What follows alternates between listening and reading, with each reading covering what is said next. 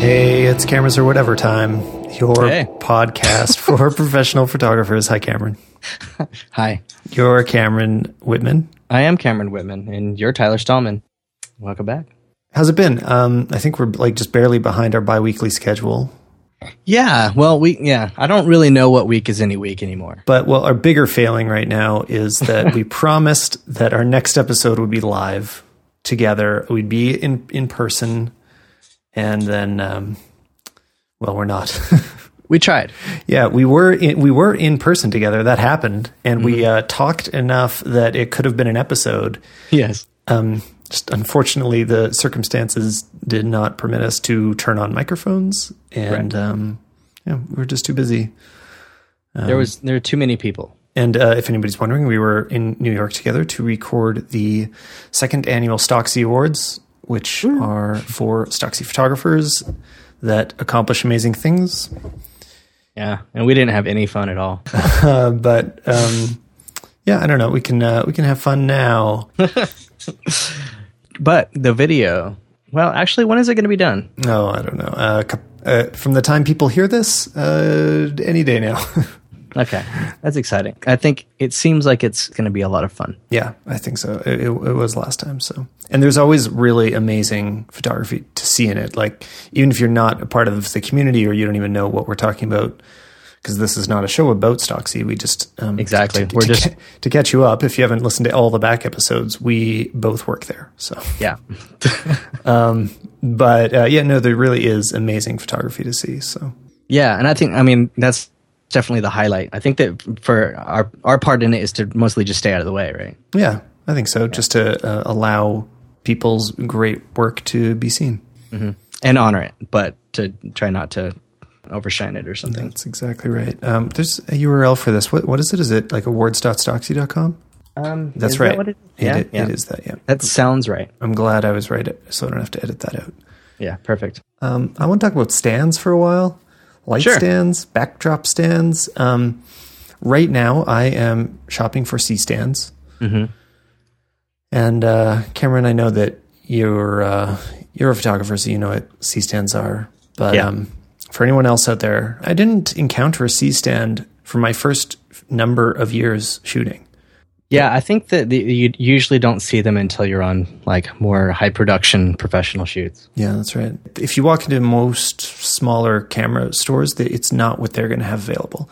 They'll have, I guess, what you'd call light stands, which is the. Uh, I'm, I'm just going to talk to anybody that, that is, isn't aware of a C stand. So a light stand has basically like um tripod base that all comes out from the center, and each leg extends equally, and it like slides up the the middle pole of the stand. The advantage of them, I think the reason that light stands are so popular for photographers is that they're light. They're they're lighter than a C stand. Because the funny thing is, they're not way cheaper. Well, small light stands can get quite a bit cheaper. But I mean, right now, so I'm looking at the C stands that I think I'm going to buy, mm-hmm. and they're made by Matthews, and yeah, 150 bucks on B and H. Wow, that's really good. Yeah, I think it's pretty great. Why is it called a C stand, by the way? Do you, I was about to explain it and realized I don't know. I should have. Okay, wait, I'm reading Wikipedia right now. Uh, Century. That's what it says on the your B&H leak. Low profile century stand. The advantages to them are they are made out of a much stronger metal typically. Like the actual metal is usually a lot thicker than on a light stand. Um, so they're typically a lot stronger. Like you can trust them with a bit more weight, or I do anyway. And the downside there is that they're also heavier. And the weight means that on a film, you're going to have more of a crew, meaning some people are just lugging these stands around all day. Whereas on a photo set, you might be carrying it all yourself. So that additional weight is a pain. But um, for me, I'm going to be getting these to live in the studio. So all of the studio stands will eventually be C stands, Eh, or um, or similar. You know, they're going to be heavy duty studio stands, and then I'm going to put all of the light stands into more of my uh, go bag that we'll uh, bring around with us. Yeah. That makes sense. Yeah, I think so. I've wanted one of these for a while. I haven't been doing as much studio shooting, so it hasn't really like come back onto my radar. But I used to use the uh, the Paul Buff. Well, I still have it actually. What is the air conditioned light stand? Right, where it cools the room down, or uh, I don't think it does that, but that's air air cushioned. air cushioned. Yeah, is that what? Yeah, thank you. Yeah, Um, um, it's been a long couple weeks. yeah. Well, I've got the non air cushioned Paul C. Buff one, but then I have the air cushioned um, Manfrotto stands. And And uh, well, okay, I've been buying the Manfrotto ones for a while. I have a number of them. The air cushioning works great. None of them have uh, you know broken under the weight of any lights I put on them, but they tip over relatively easily because of their lightweight. I mean, you need to sandbag them, but sandbagging them is not as easy as a C stand. On a C stand, we haven't described this yet, so you should just Google the image if you don't know. But the legs that extend out the sides are all flat to the ground. They are parallel to the ground instead of being at a sharp angle. So when you throw sandbags on various parts of a light stand, um, they'll either slide down or if you put them like, I sometimes put them kind of under, uh, like the underarm, which I know is incorrect, but they just sit safely there. Um, but I know it's wrong. And the parallel legs of a C stand are just so easy to sandbag. Like you can throw th- three sandbags down in a second and it's not ever going to move. right. So I, I really like that about them. Um, the Manfrotto stands have also broken in some unimportant places. None of them have just fallen apart, but uh, like they're supposed to snap together for one thing, so that you can carry them in a, in a bundle, which is a great feature while it's working. And um, a few of them have broken now. Uh, I've decided that it just inevitably all of them, the snap that holds them together, will break.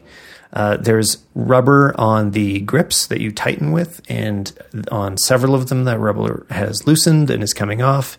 And uh, I've also seen there's a small red tab that is what you use to tighten the bottom of the legs, which looks super cool and modern and futuristic and all that, and it breaks.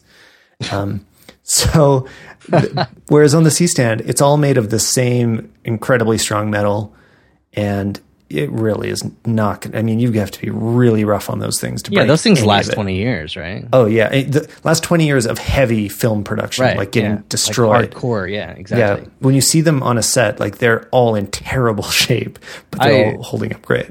I could swear that like the way that you just described your Manfrotto air cushioned Mm-hmm. is exactly the the result of every Manfrotto product I think I've ever owned. Yeah, like they they look great. It works great for a few weeks to a few months, and Yeah. it just it breaks down so quickly. Well, uh, I don't know. I- I'd give it a, even though I've had them break, like I'd say that they'll all last reliably for at least two years. I mean, I've my tripod is Manfrotto, and it is I don't know, almost ten years old. It's doing fine. But yeah, it's just iffy. Like I don't feel like you can trust that Manfrotto will always be there for you. I think they maybe used to be a little more professional and have now tried to reach a more broad market. And because of that, it, they've focused more on aesthetics and less on quality. I think you're onto something. Yeah. But you know, the, any kind of stands or tripods, everything is so trivial because of the cost. When you buy really nice tripods and stands, like they cost almost as much as your camera mm-hmm. or a lens. you Well, know? but, but I would say that with stand, with seat like with stands, it isn't Yeah. as bad. no, no, but not. Yeah, no.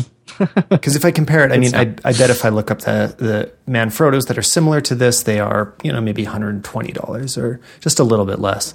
But um, there's advantages to C stands as well that they typically will come with a arm and grip head, which is like kind of a lightweight boom that has an extra grip on top. So that means that um, a lot of the time, like the reason they're there a lot of the time is for flags.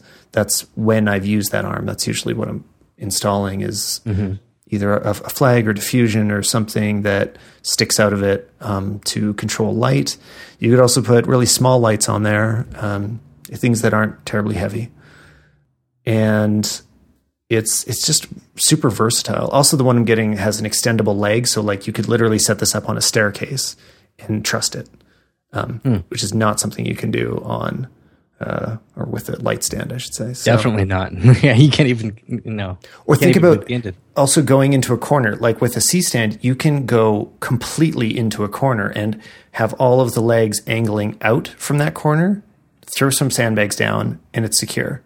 But Oh, because you can change the, the the position of the legs. Right? yeah, exactly. so you can go rotate them? flat against a wall. Like the the stand can virtually be like pressed against the wall and still be secure.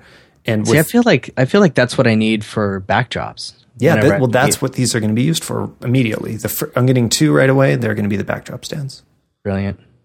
That's a really great idea. Actually, I need to replace my backup stands, so uh, that seems like a really good idea. Yeah, and I mean, it feels like I'm investing in a lifelong studio that way. These are never. These are going to last longer than I do. So Well, I'm gonna actually I'm gonna wait until I until I know whether or not I'm I'm leaving Virginia.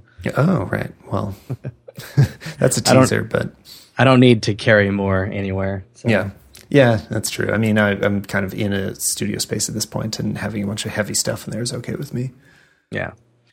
You know those uh, Paul Buff air conditioned ones, like they're they're really nice. You know, like at the, for what you for however much they cost, which I think it was less than that C stand.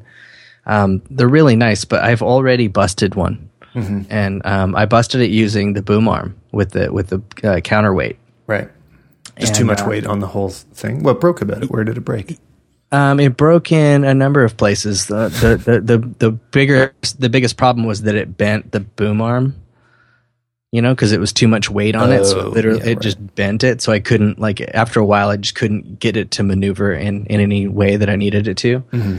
Um, and then, uh, you know, whatever the mechanisms, you know, where the where the locks are for the extension poles, the the very bottom one, which is the you know the the heaviest duty, most secure one. Um, one day I, I just picked I picked up the, the the stand from that that base, and it just came right off. Right. And it was like, oh, and there was a heavy light on it, so I almost dropped it because the the weight suddenly just you know dipped forward on me.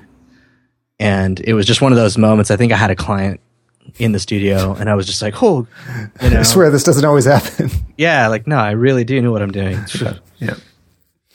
And you know, it was one of those, those one of those moments where you just kind of think, um, it's really worth it to Well, you- spend a little bit more money. You know, it's so stupid, but the whole sandbagging thing to me, like I've had stands go down num- numerous times, and usually it's because I didn't sandbag them. And this is so lame, but I know I'm lazier about sandbagging when, um, when it's just not, it doesn't work as well, which it doesn't on a light stand. They just don't sit there very comfortably. Whereas a C stand is asking for it. Like the shape of it is waiting for a bag to be dropped on top of it, and I'm way more likely to do it. So yeah, it's safe. yeah, yeah. Uh, so I should also probably get a few more sandbags, um, and uh, just you know to be uh, double safe. then I'm also going to be in the market for a new boom to go along with this, but I haven't haven't picked one yet. So That's what I want it for. You know, I mean, I guess you know, as soon as you said using it for flagging, I'm like, oh yeah, that would make so much sense. right. Well, I'm always like hanging a flag, like I'm like dangling it from something on the ceiling or who knows what. well, those So- little like included gobo arm uh, grips. The I mean, you can't put much of a light on there, right? Um, No. I mean, I, I'm definitely going to get a more heavy duty boom arm that can that can take some serious weight. Like we have a giant softbox. We have a I think it's six feet, and uh, that puts some serious weight on our Paul C. Buff arm or boom right now. So, I bet. Fun. Well, what else you got going on? um, well, I don't know. Let me look at my wish list on B&H right now. I've been uh, I've just been like throwing stuff in a cart to kind of decide what I might someday do. Do you do a lot of like wish listing? I'm really bad for charting out everything I might ever want and uh, uh, trying to weigh them against each other. Like I spend a lot of time thinking about like, well, if I spend a thousand dollars on this, it means I don't get that. So I try to dream up everything I might ever want and um, be sure that I'm comparing all of the things I'm interested in to each other. Yeah, I used to do exactly that, and I, I did it all the time, and and it was, uh, I think it's before I was ever making any money. Mm-hmm. Um, and now that I, I actually make some money, like I can't, you know, like I just I don't actually have any time to do Burning a that. hole in your pocket. No, it's definitely not doing. Yeah. Yeah. Um. It, you know, there, it's not like it, no. I mean, I I work too much, right? And I don't have any free time to do anything with it. So I do have play money Right. because I don't, you know, I don't spend it on anything. I don't do anything else outside of photography. That's a lie. I do, but I, I, I feel like I don't because mm-hmm. I work so much. But anymore, I, I, feel like I don't really have that much time. And when I do, I just find out what I want and I usually buy it within a day or two. Where it used to be like I would research, you know, every product and compare it against everything and do exactly what you did with the wish well, list and then just Here's the know. problem though, is I looked at a wish list from last year and I realized that if I had just gone ahead and bought everything on it immediately, I, there's definitely a few things I would have regretted. That yeah. by now I'm just like, um, I would, I know I wouldn't have used that. Yeah. So if I don't sit on it, I and I have ended up with some of those purchases in the past that seemed like a great idea at the time. well, and I, and sometimes it, I think it comes and goes. Like I have uh, my 85 millimeter tilt shift lens that it cost I think sixteen hundred dollars brand new mm-hmm. when I bought it, and when I bought it, I was so excited. I was like, "This is going to change everything." and uh, the truth is, is it's one of those lenses that I, I, might not use for two or three months at a time. Oh, absolutely. Yeah, my, yeah, we've talked about those before. Um, mm-hmm. If you go back to whatever episode, but my X have the ninety.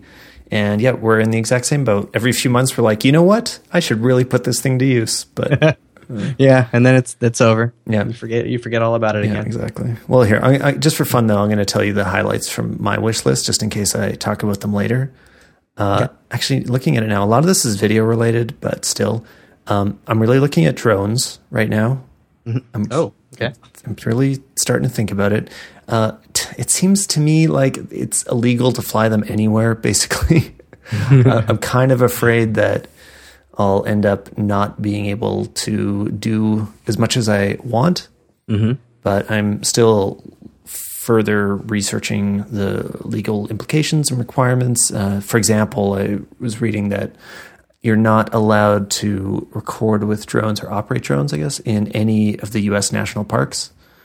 Ooh. That's a pretty big restriction. Like that's a lot of the places you would want to go because you're also not allowed to fly them over people. So you think, okay, well then I'll go into nature and find something beautiful in nature, but no but national parks. National park. Yeah, that's pretty big hmm. limitations. So um, hmm.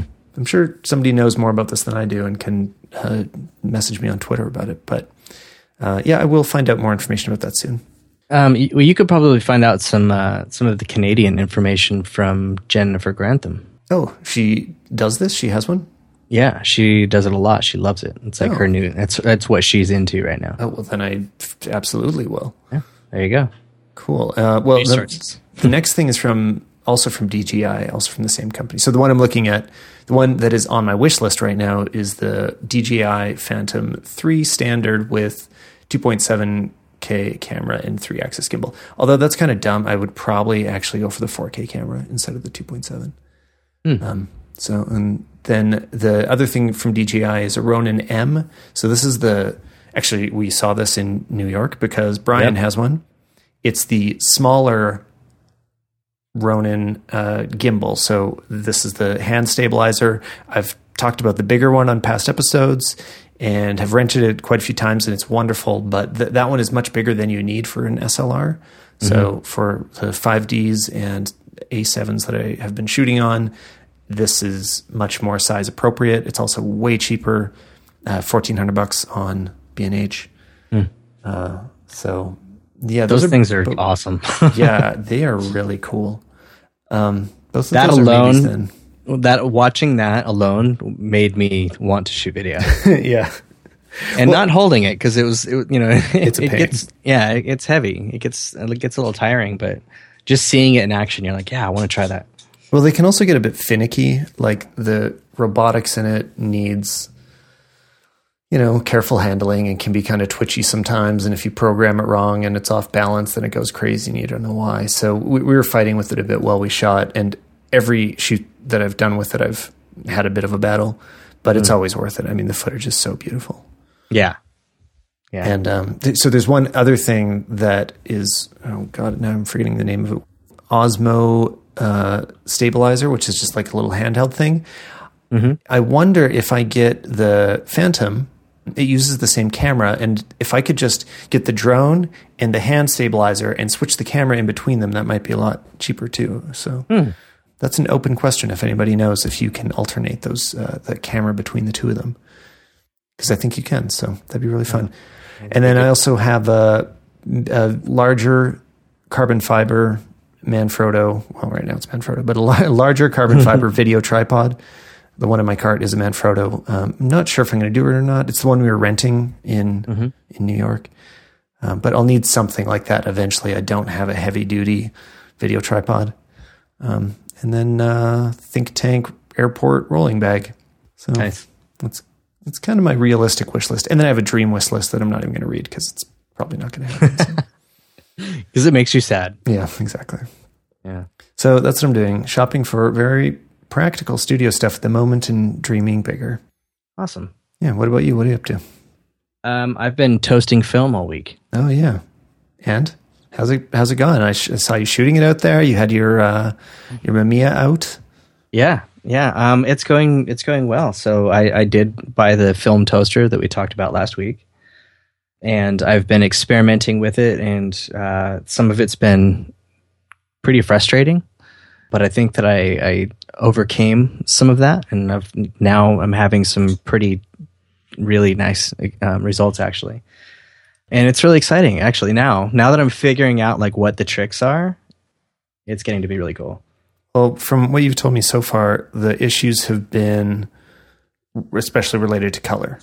Yeah, especially and like entirely related to color negatives. Yeah, uh, just because uh, you know the conversion is is a trick, and you know how that relates to to doing it this way, to scanning it this way, is uh, is a huge curiosity. It's just a big black hole for me, and I'm I'm slowly starting to figure it out, but I, am actually kind of going the uh, the old school photography route and starting with black and white negatives. so there's, I think that the first thing that I needed to figure out was how to get the right density, because if you know you, if you think about it, you're shining light through a negative and then you're taking a picture of that negative. It just seems like you're not. You're probably in one exposure. You're probably not going to get the full density of the negative. You're going to get one impression of it. Well, yeah the tough thing is, is that when you look at what a normal scanner does, like your Pakon or a uh, lab scanner, it seems to just do it all at once. No, it doesn't though. Because, um, it, but, but, well, no. I mean, doesn't no. it just kind of keep like passing it through? And well, I don't know done? about the. Yeah, I don't know about the how exactly the Pakon works. I mean, it kind of seems like the Pakon probably just scans it once, but I think that the reason that it can is because it's producing such a small image. Oh, okay. You know, yeah. but when you but when you're using like a like a Nikon or one of those other desktop scanners, they usually, you know, you can do quite a number of of samples well, to build up a file. That is also on the desktop ones because when if the the bigger lab scanners also don't behave like that. Like they're able to just do a single pass and it may be a slow pass and take a long time but somehow it's just more, they're more powerful. Yeah, whatever, at whatever respect. There's you know, some science in there that is some mystery science that yeah, you're, you're missing making it work. Yeah, and also uh, obviously, you know, um, when you're talking about like the Pakon, you know, I mean, it was produced for, or at least for a while, it was owned by Kodak, and it's it's hardly a coincidence that when you feed a Pakon Kodak film, the colors come out right almost instantly. Right. Yeah. No surprise. Right. And then if you put Fujifilm in it, it comes out very cyan every time. And so, you know, it's, it's, there's an equation there. And um, it's just a, it's about figuring that part out. So that's that's really where I'm at now is is kind of figuring out the density issues and then also figuring out how to to do the conversion for any given films that I use. I think this is definitely if I continue on this road, I think that it's definitely going to be the thing, the catalyst for me to like pick a film, you know, and right, just so go, you figure it out and then don't mess around. Exactly, because yeah. I think that in terms of workflow, like if if this is going to be a real thing for me, then then it just has to be simple. Uh, somebody can uh, go re-listen to an old episode and tell me if I did say this, but I think I predicted that this would be the problem. Like color, color is always the problem, and mm-hmm. um, it's something that a lot of the people that are giving us these solutions in the at home scanning market don't realize because to have good taste in color mm-hmm. is rare. We, have talked about it a lot, but you know, it took so long for there to be nice color presets for mm-hmm. Lightroom, and now, thankfully, we have Mastin Labs and VSCO and others that uh, look fantastic, that really mm-hmm. do nice things with colors. But most people didn't even realize that was missing from their lives. So most of the people trying to provide solutions for scanning film at home it's the it's the same thing. They look at it and they're like, "Yeah, the photo's in color, great. Like here here we go, we've got it." But what do you mean the skin's blue? yeah, I, like it's not it's not that it's not that the image is completely horrible. It's just not beautiful. It's not the reason that we want to shoot film. So when I look at something scanned that like I can see the scanning process instead of seeing the film, I just I feel like they're missing the point. Um, like you're you're just doing it for the sake of of the nostalgia, maybe, but there right. is so it's, much more it, than it if you do it well. Yeah. yeah. I mean, you compare, you know, almost any at home solution um, of, a, of a medium format color negative to anything that's done on a Fuji Frontier, for instance, and it always just looks inferior. Mm-hmm. You know, I mean, I don't think that there's really any you know, even the Pakon is, you know, does really amazing work for what it is and for how like simple and convenient it is, but it still can't compare. You know, it just doesn't. And so I think that expecting this solution to to like be on par with that is is not really being fair. Um, however, I, am becoming more and more optimistic about it, and uh, I'm actually here. I'm, I'm going to share my most recent scan with you.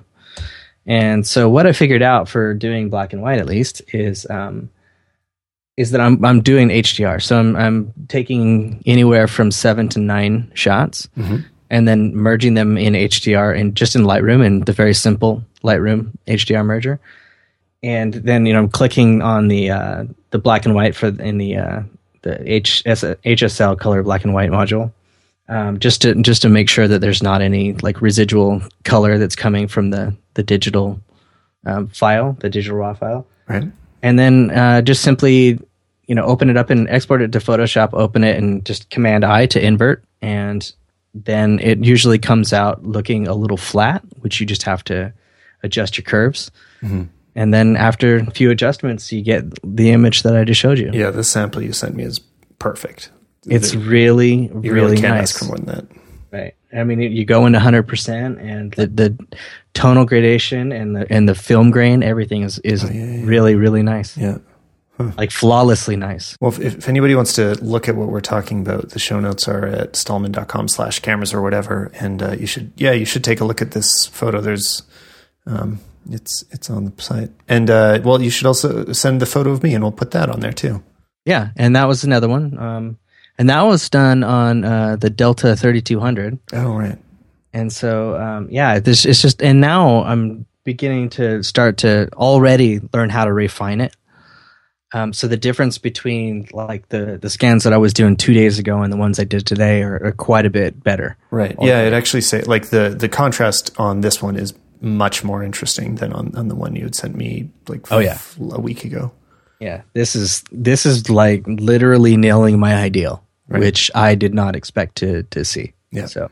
Well, I th- I think often this is tr- the trouble with people. Again, going back to the problem with people scanning at home is that a, a lot of people also are primarily interested in black and white, which is um, easier. It's not, not not that it's easy. Like obviously, it's taking you a learning curve as well. It would take anyone, but it's not nearly as challenging as you know inverting a, a color negative and then correcting for the that what's that orange cast called that's in a you know I, what is that called i call it misery i don't know what else to call it yeah it's i mean that's that's not something you can just eyeball and just like crank a slider or uh, you know move a curve in photoshop it's no and what i want to know is you know any any science people out there like why can't we create a color negative film without that base Right. Yeah. Yeah. Like we can why do a, a, color positive. So why can't we do a color negative without a, a color a tinted base? I am I'm guessing that you can, but that there's an advantage to not doing it. I have no idea. I, I really doubt it. There. It seems to me that it's it, there. I just can't imagine any modern excuse for why that would still be necessary. Mm-hmm. Because everybody is digitizing their film anyway at this point. So Kodak, come on, make a film. It that doesn't have this stupid orange base on it. Or, you know, somebody, one of our uh, listeners, tell me why. Tell me why it can't be done. Because I need to I need to not be angry about it. or if you don't want to explain it to Cameron, just make some software that perfectly inverts the image with no extra effort on our part. Yeah, you know what? I would be I would be very happy with that solution and make it so it's a Lightroom plugin. So where are you at with your film toaster right now? You, are you ready to fully review it, give it a thumbs up or down, or are you still in the uh, judgment phase? No, I'm still in the judgment phase, but I I definitely feel like I've I've taken a huge leap forward just in this week with it, and which is a huge relief because, you know, I, I told you, you know, that I was I was apprehensive about it. The price was not something that I was really ready to do, mm-hmm. and you know, the, the, the truth is, is that that any of this could be done through much cheaper means. And you just have to kind of question whether or not a box of metal with a light in it is worth paying seventeen hundred dollars for. Yeah, yeah, that's true. It's it's crazy to me. But now that I'm getting this result, I'm a little bit happier about it. Um, but I, you know, I mean, it's just the thing is that I have not yet found a solution that I was happy with, and so you know, this is a huge step because I have never been able to scan black and white film at my in my own home that was this good. Yeah, no, I mean the the black and white stuff is looking perfect. Like if you want to keep shooting black and white forever, then you've got you've got your method of doing it right here. It's yep. amazing. And you know the other thing that's that's really nice about about this is that this roll that, that you see this image on, and also the roll that I shot and I started shooting up in New York. I, I developed both at home on on Sunday, and started scanning it yesterday and today, and mm like that's I love that. yeah, it's pretty great turnaround. I mean, I saw that photo you took of me like within a week of it being taken, which is amazing for film. Right. It's just really, yeah, it's it's a neat thing. So I think that I will be shooting more black and white, mm-hmm. which is great because I already have a lot. so I, I, I probably ought to shoot it. Yeah. Uh, but this gives me a lot more incentive, especially being able to now that I've actually have a result where I can see that I got what I wanted. So like with this particular image, um, it is a is a portrait of my son, and um, I had him stand in this in the, in between some tree leaves that were really bright yellow and uh, I pulled out my yellow filter on my Yashica, oh. and it did exactly what I wanted it to do. It really put the contrast exactly where I, I envisioned it, and to, so to see it here on my screen exactly the way that I wanted it yeah. is really exciting because yeah, I feel like most feeling. of the time I don't get exactly what I'm envisioning. Um, and just knowing that you have that kind of control at your hands is, is really it's it's freedom. It's exciting. No, this is perfect. Put this in the put this in the scrapbook. Yeah, totally. And that's the thing is, I think that um, when I think that it's it kind of gives me a little bit of an impetus to um, to finish getting my website finished, so I can start blogging about these experiences. Right. You need to uh, print this off too. I'd love to see one of these printed large-ish. Oh, really just beautiful. to see how it. Yeah, I would be curious. Now, yeah, and see, now you're going to get me buying a printer. Yeah, but then, then you can't I, do a digital print. You got to do a traditional darkroom print. So what I could do is is invert it again, like take this image and invert it, and then print on Mylar. Oh, and then I would have like a you know a twelve by twelve negative to print, and I could do a contact print. That'd be really cool. You should do that. and you know, I could do that without having to have like a darkroom. Um, I'm going to go back to this document we have, and I noticed that you say Cameron is investigating Capture One software. Yeah, I am. I'm really, I'm, yeah, I'm really kind of at a crossroads because I am so comfortable with Lightroom that I can't imagine turning my back on it. you know, like I know every, or I feel like I know everything that I need to know about it. Um, I'm sure there's always more, but just the recent update issues and and problems that Lightroom's been having, it's been getting, making me curious. And then you know because I'm curious, I start reading other information that makes me think about it differently. And um, specifically, the thing that that's really making me scratch my head is uh, converting to DNG. Hmm. Because uh, I've been reading about you know how the that that conversion really can it's reinterpreting all the information that your camera is capturing naturally. And um, it's not necessarily a good thing because right. you're taking things out that might have been nice. I do know that when we've talked to Kirk, Kurt Mastin, he um, he does optimize his settings for the raw files. They are meant to be used on RAWs, not on DNGs. Although I entirely use them on DNGs all the time, but um, he, you know, somebody that is building presets does recognize that there is different behavior between DNGs and RAW files. Uh, but okay, but f- first of all, you don't need to convert to, to DNGs to be using Lightroom. So is a, a, using Lightroom and original raw files isn't an option to you? No, I mean it is. I'm gonna I'm gonna stop importing and converting to DNG like now, huh. and then I'm just gonna kind of see where that takes me. But it, in the meantime, I also downloaded Capture One because they, they do a 30 day trial. Oh yeah, I've never done the trial. I mean, I've done the same thing you're talking about now that I've taking a look at Capture One maybe once a year or almost when somebody that I respect and knows a lot about photography tells me to look at it, and then I do. And there just isn't ever there's there's nothing in it that I can't do in Lightroom. That's why I don't commit to it. And um, when I've seen formal tests between their processing power I do not see any significant advantage to either. I, I, I feel like it's a matter of taste. And Lightroom has come a really long way. Like old Lightroom was not great. When they did the mm-hmm. big update to the image processing, it got so much better. So much, yeah, like yeah. light years. Yeah. Yeah. And, you know, I, I really appreciate that. The problem I don't know. Like I, I'm just I have it in my mind now that you know I, have been seeing some other people's work that I know uses Capture One, and the richness of the the natural colors is is really enticing me. Uh, it's making me curious. You know, I think so before you commit to anything crazy, mm-hmm. you're going to have to find a way, and you know maybe I'll help you out, but to uh, run some blind tests mm-hmm. because I think I, th- I think with a lot of this software stuff that people are kind of pixel peeping and they will, you know, they'll look at the greens in one photo and the greens in another photo. And just based on the context of the article they're reading, they're like, yeah, you know what? They are a bit richer or a bit truer or whatever in, in the example that I'm curious about, like that is that I'm not using right now.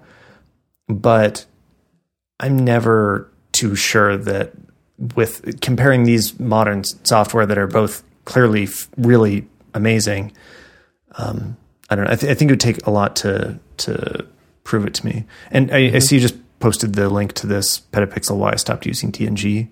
Mm-hmm. Uh, and I did see this article as well, and I kind of forget what it said. well, reread it because I think it's interesting, and it, it, at least it warrants investigation. I, I will reread this article and think more about it, and uh, let's try to follow up next time. Because yeah. you know what, I just like I really, really, really like DNGs. The not having sidecar files, the smaller mm-hmm. file format, the just in, everything being embedded into one tight, perfect little package is mm-hmm. really, really appealing to me. And I've actually I've actually been accidentally running this test a little lately because once Lightroom made the change to not convert on the fly. So the DNGs aren't converted as the files come in, they're converted after your download is done or your import mm-hmm. is done. And after they did that, while traveling, um, I just haven't had time to wait for the conversion afterwards. Mm-hmm. So a lot of the time, I'm in a big rush and I just need these files as soon as possible and I have three cards to download. So as soon as the first one's done, I'm not going to wait for the DNGs. I cancel the DNG conversion and jump to the next card. And so for about a month's worth of photos, all through the, the trip we did to Europe, um, almost all that I left raw. And I wasn't thinking about it really. Like this was not intentional. But just doing that, I have I definitely have not noticed a difference myself. And I mean, I'd be surprised if anybody looking at my work was like, you know, I, th- I knew there was something different over the past few weeks. So, you know, just if everybody looking at my files can't notice the difference, and neither do I, um, I, I, it would take a lot to convince me that it's worth the effort, I guess. Yeah, yeah, you're right. well, you know, I, I, look at your workflow, or you know your the results of your workflow, and I can't see why you would need any anything different, frankly. Yeah. Um, and I think that in terms of my digital work, I don't really think that I need a lot of different. I'm just I'm just curious, right? But I'm also now that I'm scanning these film files as raw images, it makes me curious whether or not I can use Capture One to get more out of my scans than I could get from Lightroom. Right. And I don't know, obviously. So I think it's definitely worth investigating. I, I mean, you shouldn't take any of it at face value, and I, I, I definitely think we should all never stop trying to find answers to these things. Yeah, so. and trying to just find new ways to do things. Just even even if it just uh, if it's totally technical, maybe it changes something about your your work in a positive I, way. I got to say, looking at the samples in this Petapixel article, they are they are misleading. No, I, I, don't know the details of how he processed these two comparison photos, but he has two versions of one file, and he says uh, the version on top was processed last year using Lightroom, and the version on bottom mm-hmm. was processed last week using Capture One. Now, if you look at these, they were processed diff- using a different technique. Like they were mm-hmm. not processed to hit the same target.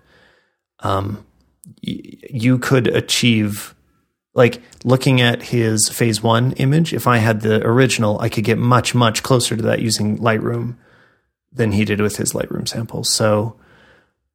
I don't. I don't feel like this is a great representation. Hey, wait. Can you get Mastin Labs or VSCO for phase one? For, for uh, I don't think so. Hmm, well, then my mind is made up. so yeah, I, I, that's again. I don't think that it could be a replacement. You know, like I did. I I I'm not that hmm. delusional because I mean, when I do event work and stuff like that, and I need to do to edit a lot of photos, then it how does that make sense? Mm-hmm. I haven't been convinced. You know, the another thing about this this these two photos is that like if you look at the the blue in his shirt on the bottom mm-hmm. versus the blue in his eyes, and then compare that to the the, uh, the top image, the differences are really stark. Yeah, but the skin tone does look quite a lot better. But this, this the thing is, these are not. It's not like this is the default setting of each of them. No, right? Like he he sat down, and I imagine blindly started moving sliders without looking at his previous reference photo. Like what mm-hmm. he would have to do, I, I, think, to see if they processed it in a more interesting way is either, you know, say have presets that were meant to be identical across both software, or um, I don't know, maybe have a reference photo that is the target for the color and use both pieces of software to get close to his target colors and that's the measure of the two is are you able to achieve a look that you are aiming at because in a second i could get this lightroom example much much closer mm-hmm. i know exactly what to do to get it 80% towards this capture one example so yep I um, agree. but this, none of this is interesting if you haven't looked at these photos. So again, you should probably go to stallman.com slash cameras or whatever slash 35. This is 35, right? Yeah. Yeah, episode 35. So take a look at the photos and uh, tell us what you think. So, um, what are you into this week? Besides the film toaster? Uh, yeah, is that it? Is that your pick again? No, actually, I've been ignoring my eMusic account for a couple weeks, mm-hmm. and um, I, I had I had a huge balance, and so I was like, oh hey, I'm gonna download a bunch of stuff, and then I started looking, you know, going on online and looking for new record reviews, and it just seems like nothing new is good. I've had that feeling many times. Yeah, I you know I, I had that that moment of like, wow, I'm really that old, and then I ended up digging a little deeper, and I ended up finding some stuff that like I've been really enjoying, which is so cool. Um, so the first one is uh, it's called Corrections House, and um, this is definitely a, a heavier brand of music. The record is called "Know How to Carry a Whip." but it's it's it's put out on Neurot Records, which is a label out of San Francisco, I believe, and uh, it, it's some of the the guys from um, Neurosis that are in this this group, and it's just it's really good. It's not, you know, and like I know I talk about my metal a lot. And I realized something this week in that it's that like I actually don't like metal. I like specific bands, mm. but as a genre and as a whole, I really don't like it. Um, most stuff that I that I read reviews and listen to, I'm like, oh god, it's awful. Right. And you know, I feel like I'm really super picky about what I like, and it's like you know, um, every now and then I come across another, you know, quote unquote metalhead, and you know they they they want they start you know showing me what they like, and I'm like, wow, this is awful, this is awful, this is awful. Mm-hmm and um, it's just really rare. Like I feel like there's only a couple people that I have uh, the same taste um, with on this genre. Whereas like I feel like with uh, other more popular styles of music, like indie rock and stuff like that, um, it's easy for me to to to also see like what's good out there, you know, and agree yeah. with people. Yeah, I I can actually completely relate to that, especially with heavier music that uh, that or actually a lot of genres say even like reggae or country, like the, the genres I'm not really into, I can definitely still find a song or a band that I love, mm-hmm. but still, as a rule, not enjoy the genre. yeah. Reggae, especially. Yeah, totally. But, there, me, but th- like, there are certain songs that really, I, I, mean, honestly, they're only by Bob Marley. I don't think there's any other uh, reggae musicians I've ever really enjoyed much. But there's, there's there's a few, but like, yeah. But yeah, there, I mean, uh, there, it, yeah, it's hard to find a reggae song that I connect with, but it happens. So, or uh, or or jazz. Well, I think that with jazz, I can I can I have quite a lot of jazz, but I I definitely I only get into some of the more obvious ones. You know, like I have a lot, but I'm into the you know the Miles Davis and the Coltrane and you know the stuff that that's really obvious, and so I don't feel like I can really talk about jazz. Right. Yeah. Yeah, and I mean, even me, the few that I'm into are Miles Davis songs. That's right. kind of the only jazz that I like. So it's kind of like saying, like, no, I really like rock music. Like, what do you like? And like Pink Floyd and Led Zeppelin. Yeah. You know, it's you know, it doesn't mean anything. The Beatles, right? Yeah, exactly. So it's like you're not really into it. You just enjoy this pop music. Yeah, totally. Which is fine. You know, there's nothing wrong with that. But but that's how I feel about jazz as well. I uh, I'm going to do my pick because I'm a little short on time tonight, and but it's a really heavy recommendation. I really strongly recommend everybody checks this out, and it's a Photoshop plugin called Lumenzia with mm. a Z or Z. So um, the link again in the show notes. Lots of show notes to look at this week, but it is a really quick mask selection tool for luminance masks. So this is especially useful. I mean, this would be really great for you right now for HDR work. So it has really powerful and fast ways to select, say, all of your highlights within a certain range, all of your midtones in a certain range, or your shadows.